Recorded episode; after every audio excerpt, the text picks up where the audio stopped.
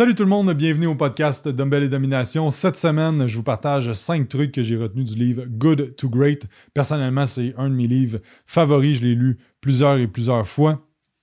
Et euh, ce livre-là, dans le fond, Good to Great, c'est euh, Jim Collins qui écrit ça. Puis dans le fond, le concept, c'est qu'il a fait une étude, lui et son équipe, dans 50 ans environ, et étudier qu'est-ce qui fait en sorte qu'une business passe d'une bonne business à une excellente business. Donc, qu'est-ce qui fait en sorte qu'elle devient excellente et aussi qu'elle maintient à travers le temps. Puis ça, c'est super, de quoi super intéressant parce que c'est pas parce que ta business, elle roule pendant deux ans qu'elle va rouler pendant 20 et 50 ans. Donc, c'est un excellent ouvrage à étudier les meilleures compagnies qui sont passées de bonnes à excellentes.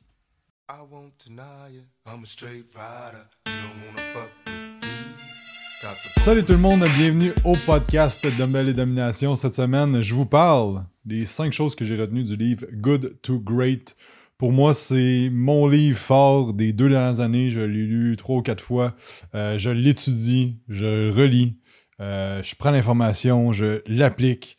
Euh, et une des phrases qui m'a le plus marqué par rapport à la lecture, par l'information, euh, en 2017, j'ai fait beaucoup de formations avec Stéphane Cazot. Euh, ceux qui ne connaissent pas Stéphane, c'est euh, Kilo Strength Society. Il a bâti un gros système d'entraînement. Ça a été, il a été mentoré par Charles Poliquin beaucoup. Il s'est mis à travailler au groupe Poliquin. C'est là que j'ai découvert en faisant PICP niveau 3. On avait été à Rhode Island. C'était lui qui s'occupait de ça avec Alexandra. Et c'est avec lui aussi que j'ai fait mes PICP niveau 1, niveau 2 à Québec dans ce temps-là. Et euh, Stéphane, à un certain moment donné, euh, je faisais des internships euh, privés avec un petit groupe. Là, on était 4-5 du Québec. On s'en allait là. On a fait ça deux années de suite à son gym en Californie. On avait passé une semaine de temps. Moi, je me prenais des privés le matin avec lui pour voir comme vraiment qu'il me coach, sa méthodologie et tout ça. J'ai pris du coaching un an avec lui. Puis que ça a été quelqu'un qui m'a vraiment, vraiment aidé côté. côté, oui, information, tout ça, mais à quel point que les détails, à quel point il y avait une méthodologie de travail, à quel point il était sharp dans ses affaires. Euh, il m'a appris beaucoup côté technique, théorique et tout ça, mais beaucoup côté humain. Puis à certains moments donné, on parlait de livres. Puis euh, je disais, c'est quoi le livre d'entraînement, mettons? Puis là, il me disait, euh, moi, c'est le livre de Vladimir Zastirski. je me souviens plus du titre, je me souviens du nom de la personne, c'est un peu drôle, mais. puis dans le fond, il me disait qu'il lisait comme deux, trois, quatre, cinq fois par année, c'était sa, Bible. Puis je suis comme, y en a-tu d'autres? Puis comme, non, parce qu'il dit, j'aime mieux lire un livre 52 fois que de lire 52 livres une fois. Puis là, ça a vraiment rentré dans ma tête. J'étais comme, c'est exactement ça que je fais. Parce que dans ce temps-là, je lisais un livre par semaine. Puis dans le fond, j'étais comme, que je me souviens de tel livre? J'ai aucune idée. Que je me souviens de tel livre? Ah, tu te souviens plus trop. Fait que euh, depuis ce temps-là, pour vrai, je vise un 10 à 12 livres par mois. Euh, par mois non, par année. Euh, mais je vais relire les mêmes livres deux, trois fois. J'ai des livres euh, forts, mettons, que je vais relire plusieurs fois. Euh, donc, Good to Great, c'en est un. dans la place où est-ce que je suis rendu, avec la compagnie, tout ça, pour moi, ça a été un game changer, ce livre-là. Puis à toutes les fois, je le relis, étant donné qu'on a avancé dans certaines sphères. je suis comme, OK, je comprends mieux ce concept-là, je comprends mieux ce concept-là, etc., etc. Donc, je vais vous partager cinq, grands, cinq grands points euh, qui m'ont marqué, qui peuvent euh, vraiment vous aider, selon moi. Donc, le premier point, c'est euh, de devenir un leader de niveau 5. Et vous m'avez peut-être déjà entendu parler des cinq niveaux de leadership de John Maxwell. Et là, c'est des, des, des, niveaux différents. C'est pas le même. C'est encore cinq niveaux, mais c'est pas la même affaire. Puis le premier niveau, c'est d'être un individu à haute capacité. Donc, tu es quelqu'un qui est productif, tu es quelqu'un qui est à ses affaires, tu es quelqu'un qui délivre des résultats. Donc, tu es un humain à haute performance. Si tu n'es pas un humain à haute performance, comme tu n'as déjà pas la base du leadership, donc tu devrais pas. Tu devrais travailler là-dessus avant de commencer à, travailler d'autres choses. Après ça, tu montes au level 2, qui est un membre contributeur. Donc là, dans ton équipe, dans ton entourage, avec tes clients, tu deviens quelqu'un qui contribue au bien-être des autres, à l'avancement des autres.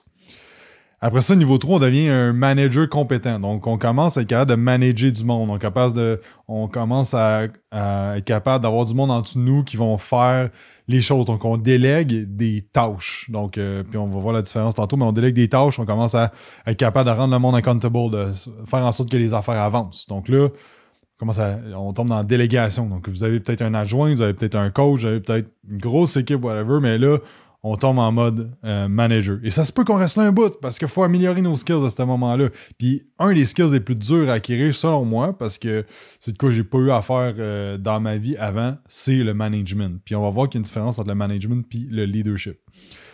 Le leadership, c'est euh, après ça, le niveau 4, c'est d'être un leader effectif, donc efficace, si on veut. Et là, ben, c'est capable de caster la vision, de caster où est-ce qu'on s'en va, puis d'amener le monde avec toi dans ta mission, de comme où est-ce que le bateau s'en va. On est là, on rame, là, puis on voit juste l'horizon. Il y a de l'eau. Il n'y a rien, tout est comme, il y a un île là-bas, rempli d'or, puis on s'en va là-bas, puis let's go, on y va, puis le monde embarque dans ta vision. Puis le niveau 5 exécutif, le niveau 5 de leadership, c'est euh, quelqu'un qui bâtit du greatness, donc quelque chose de complètement extraordinaire, via deux choses. Puis c'est ça qui parle qu'un bon leader de niveau 5 a. C'est qu'il y a une extrême, euh, un personal humility, donc une humilité personnelle, et un professionnel extrême. Donc il croit en lui ultime à fond, mais aussi une humilité. Puis ce qu'ils euh, disent dans le livre que je trouve vraiment intéressant, c'est que le leader de niveau 5 va être capable, c'est comme un paradoxe, va être capable de tout mettre le, succès de ce qu'il fait sur son équipe, sur les gens. Par contre, quand ça va mal, de prendre 100% responsabilité. Puis ça, c'est quelque chose que je vois souvent, puis que moi, j'ai travaillé aussi, puis que j'ai travaillé beaucoup à travers les années. C'est comme de dire « I'm the shit », puis quand ça va pas bien, c'est la faute de mon team. Mais c'est le contraire, de switcher ça. De comme à quel point que tu peux dire que tout ce qui arrive de bon, c'est à cause de ton team, parce que la réalité, c'est ça. Puis aussi, euh, d'attribuer que quand ça va pas bien, c'est 100% ta responsabilité. Puis tu sais, c'est une question d'ego. Puis la semaine passée, on faisait un brainstorm avec, euh, l'équipe à savoir comme, OK, ben l'offre de service, c'est quoi tous les frais cachés? Donc, euh, c'est un concept que Julien Aroun, il a même fait un podcast là-dessus qui, m'a amené. C'est comme, il y a des frais cachés. Par exemple, il donnait l'exemple d'un bureau. Moi, si je veux changer mon bureau, ben, j'ai oui, il y a les frais du bureau, il y a les frais de, quelqu'un, mais qui vient euh, pour me porter le bureau. Mais la fois, je fais quoi avec mon ancien bureau? Ça, c'est un frais caché parce que là, c'est comme Ah, ben là, je sais plus quoi faire, puis là, ça peut nuire à l'achat. Fait que là, on brainstormait là-dessus. Puis là, il y a des idées qui sortaient, puis il y avait plein d'idées que j'avais déjà de marquer. Ben, pas plein d'idées, mais il y avait une couple d'idées que j'avais déjà de marquer. Mais ça donne quoi que quand quelqu'un dit une idée, je suis comme Moi, j'avais déjà pensé à ça. Ça donne quoi de faire ça? Fait que je prends les idées, puis je dis Chris, c'est une bonne idée, ça. Je parle pas, pas tout, que c'est moi, mais la première affaire qui, arrivait, c'est que j'avais le goût de dire ça, genre, ah, j'ai déjà pensé. Mais ça, c'est de l'ego, c'est juste de comme, ah, je suis bon, on s'en fout. Mais ultimement, comme à quel point que tu mets ton monde de l'avant, puis que leur décision euh, d'attribuer les bons coups qu'ils font, puis de prendre 100% euh, responsabilité. Fait que de devenir un niveau 5, l'affaire, c'est qu'il faut que tu passes par les niveaux. Donc, si t'es pas un bon manager, tu peux pas être un bon leader. Parce que le management, c'est de s'assurer que le monde font ce que tu dis. Puis le leadership, c'est de casser la vision qui embarque. Fait que si t'es juste tout le temps en train de casser la vision, de dire on s'en va là, on s'en va là, mais tu manages pas ton bateau. Fait que là, t'es comme juste en avant du bateau, puis t'es comme hey, on s'en va là, l'île est là-bas. Yes sûr, embarqué avec moi, puis le monde est rame, mais il y a de la boîte partout sur le, pont, puis le monde fait un peu n'importe quoi, il s'en va à gauche, à droite, puis il n'y a pas d'accountability de management qui est faite, ben ça va pas avancer à la vitesse que tu voudras. Right? Puis même affaire, s'il n'y a pas de, vision, le monde sont comme ben là, on fait quoi en plein milieu de l'océan? On s'en va d'ici, là, on va prendre notre propre bateau, puis on va s'en aller d'un bord, on va embarquer dans un autre bateau. Donc, cinq niveaux de leadership selon Good to Great. Deuxième point, qui et non quoi? Là, je, parle aux gens qui sont rendus, mettons dans le coaching, là, sûrement une, une, euh, une tranche de revenus, là, 25 à 50 000 de revenus par année, euh, par année, par mois, pardon, récurrent, de revenus récurrents. Si vous êtes un solo comme propriétaire d'entreprise, ou même à deux, plus, plus vers le 50 à deux, là, parce que là, vous avez comme deux têtes pour. Euh, fait que vous faites 25 000 chaque, là, tu sais. Fait que la game, là, c'est plus quoi faire, c'est qui avoir. C'est qui, pas quoi. Puis là, ces gens-là, de qui, eux, ils font le quoi. Puis tantôt, je parlais de déléguer faire. Il y a deux niveaux. Le premier niveau qu'on veut déléguer, c'est les choses, l'exécution des choses.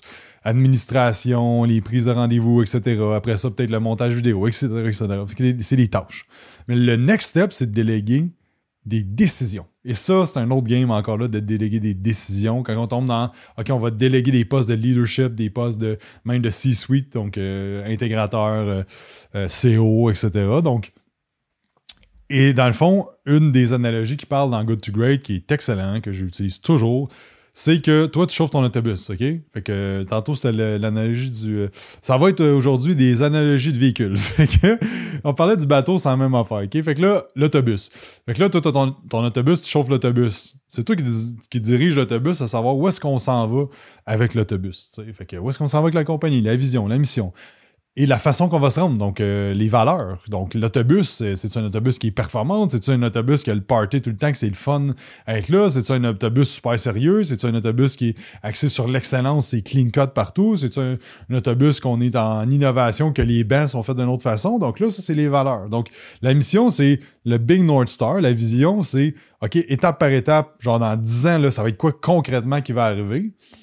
Parce que la mission est comme une utopie. La vision est claire, nette et précise, c'est où qu'on s'en va. Et les valeurs, c'est de la façon qu'on va se rendre là. Ça va être quoi le véhicule utilisé pour ça? Et la façon que ce véhicule-là va être, euh, va être, va être, euh, va être peinturé, va être fait. Euh, et dans le fond, l'analogie, c'est que, en fait, c'est toi qui décides c'est quoi les sièges, donc c'est quoi les postes dans ton autobus. C'est toi qui décides qui rentre dans ton autobus et à quelle place qu'elle s'assit cette personne-là dans l'autobus, puis qui aussi doit sortir de l'autobus. Donc le but, c'est de mettre les bonnes personnes dans le bon siège. Donc la bonne personne, ça veut dire la bonne personne dans l'autobus, puis ensuite de ça, la bonne personne dans le bon siège. Parce que la pire chose qui peut arriver, euh, ça c'est dans, iOS, mais ça va vraiment beaucoup avec, avec Good to Great, c'est que la pire chose qui peut arriver, c'est une bonne personne dans l'autobus assise dans le mauvais siège. Ça, ça fait que la personne devient une mauvaise personne dans l'entreprise. Quand que là, c'était votre rôle de leadership, votre rôle de management de mettre la bonne personne dans le bon siège. Donc là, c'est de voir est-ce qu'on a les bonnes personnes à la bonne place dans l'entreprise? Et ça, on va passer, encore là, là je tombe dans, le, dans iOS avec Traction, mais il y a trois questions qu'on va se poser. Est-ce que la personne la comprend? Est-ce qu'elle veut? Est-ce qu'elle a les capacités? Et on demande ça à la personne, puis on, on fait aussi nous. Est-ce que, OK, moi, Michael, Michael, est-ce qu'il comprend? Est-ce qu'il veut? Puis les capacités veut, ben on, va en parler. Mais moi, est-ce que est-ce qu'il comprend réellement? J'ai-tu l'impression qu'il comprend, puis j'ai-tu l'impression qu'il a capacité? Parce qu'il y a des gens qui surévaluent leur capacité, puis il y a des gens qui sous-évaluent leur capacité. Donc, ça doit être les deux personnes qui se demandent là. Puis des fois, la personne est dans le mauvais siège, elle veut pas. Mais elle est bonne à le faire, tout ça, puis faut qu'il y ait un plan de match si elle est dans le mauvais siège. OK, présentement, on a besoin de toi là, là, mais regarde, dans les six prochains mois, voici ce qui va se passer. On va engager quelqu'un d'autre, on va bâtir des process ensemble, on va déléguer ta tâche là, puis toi, on va te mettre dans une autre position.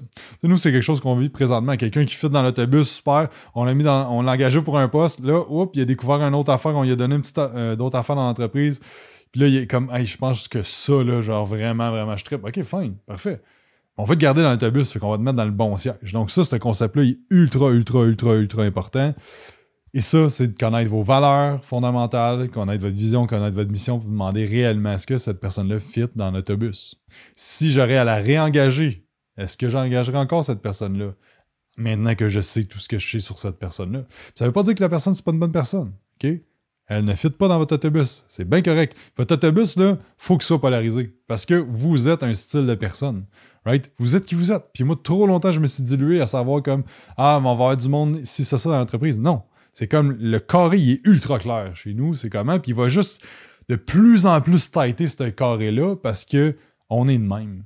Puis chez nous, c'était un peu militaire, right? Puis quand on en parle, à, des fois, on parlait avec le, une autre compagnie qui ont, ont, ont une grosseur un petit peu plus gros que nous autres, puis il nous demandait un peu la culture, c'était quand même, comme, ok, mon Dieu, c'est comme deux affaires complètement différentes des autres. Les autres, c'est gros le, plaisir, le fun, puis tout ça. Puis les autres, on a du fun, mais à travailler. Fait que c'est, ça, c'est juste du self-awareness avec le temps, d'apprendre à se connaître, puis de se demander est-ce que les gens qui sont là sont dans le bon autobus, puis après ça, est-ce qu'ils sont euh, dans la bonne chaise, dans cet autobus-là? Donc, qui, pas quoi? Puis encore là, quand vient le temps de rendre un certain point, euh, encore là, je m'adresse à du monde un petit peu plus loin, mais c'est bon aussi d'avoir conscience de ça quand t'es pas rendu là. Euh, si t'es rendu à 25-30 000 par mois, faut, faut plus que tu te demandes qu'est-ce que je dois faire de plus, faut que tu te demandes qui j'ai besoin à quel poste pour me libérer du temps, pour pouvoir faire ma job de visionnaire, peut-être de directeur des ventes, directeur marketing, directeur finance, de scaler la business, d'avancer le projet, de faire que les choses avancent. Euh, qui je dois engager, c'est quoi les skills de management, de leadership, de marketing, de vente que je dois améliorer? Donc, c'est tout ça. Point numéro 3, c'est quelque chose que, pour moi, a fait beaucoup de sens dans les dernières années et que me nuit énormément à travers le temps. C'est quelque chose que je, dans le fond, qui me. Tu sais, la fois, faut, avant que je rentre dans ce point-là, il faut comprendre que vous, vous êtes propriétaire de l'entreprise, vous êtes les leaders. OK? Il faut vraiment que vous voyez que votre identité soit une identité de leadership. Et ça, c'est quelque chose de ultra, ultra, ultra important. Mais il faut comprendre que vous êtes l'humain derrière la business. Si vous avez des traumas, si vous avez un paquet de problèmes, si vous avez l'autre d'affaires, réglez ça en premier. Parce que vous ne pouvez pas scaler une business si vous n'êtes pas un bon leader envers vous-même. Le point que, que je vais parler, c'est brutal facts. D'être honnête, d'être transparent et d'adresser les conflits, d'adresser les problématiques upfront. Puis moi, c'est quelque chose que toute ma vie, mettons, avant, ça remonte, euh, mettons, jusqu'en, mettons, les cinq dernières années, je me suis vraiment amélioré, mais avant ça, c'était vraiment quelque chose que j'évitais toujours les conflits. Donc, euh, tout était tout le temps beau, euh, puis j'étais passif-agressif quand, que, dans le fond, je voulais faire passer un message parce que j'étais incapable de communiquer directement exactement les choses. je passais tout le temps par quatre chemins, je voulais pas, j'avais peur de ne me faire aimer, j'avais peur de me, sentir rejeté, puis là, ça vient plein de traumas de quand j'étais jeune. Mais là, quand tu comprends, es comme, OK, je suis de même, là. Mais je peux changer. Right? Est-ce que je vais être encore de même? Non. Est-ce que ça m'aide présentement d'être de même? Non. Donc, qu'est-ce que je peux faire pour changer ça? Puis, c'est juste que, dans le fond, je me rends compte que j'avais aucun skills de communication. Je savais pas comment communiquer ces choses-là.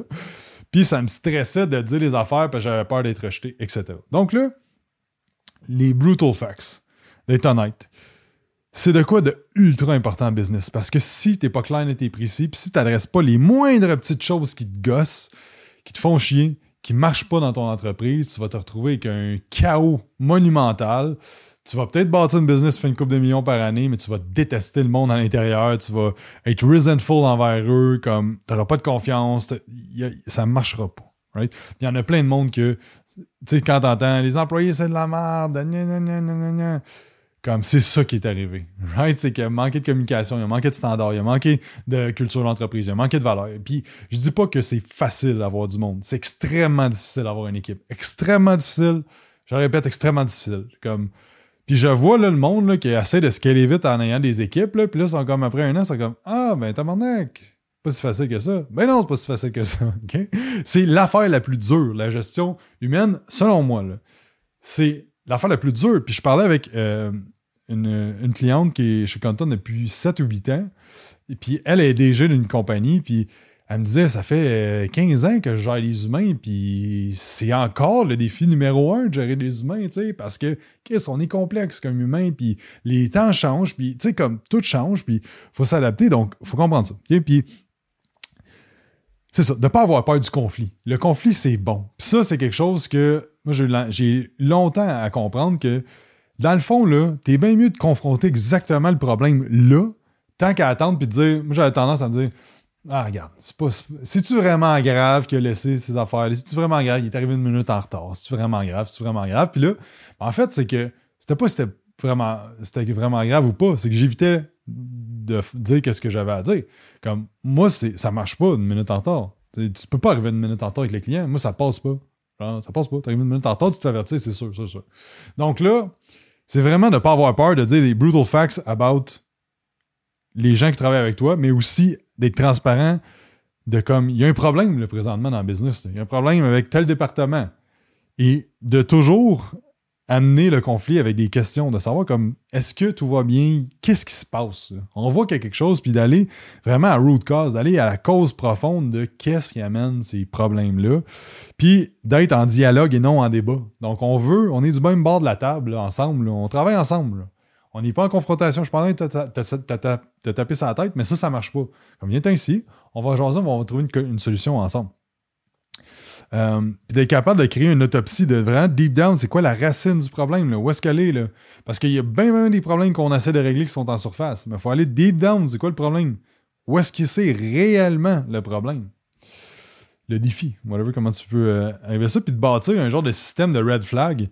Euh, dans le livre, il parle de ça, de comme, c'est quoi comme les red flags pour toi que comme, ok, ça, ça passe pas, c'est un red flag, puis qu'est-ce qu'on fait dans ces moments-là? Autant au niveau de, je sais pas, mon exemple, ton. Mettons, je vais dire un exemple, mais tu roules des ads, ton coût d'acquisition, mais à quel moment sais comme ça, ça marche plus? À quel moment que comme euh, si tu fais euh, des, publications sur les réseaux sociaux, à quel moment tu te dis OK, ouais, là, il faut changer de stratégie parce que ça marche pas?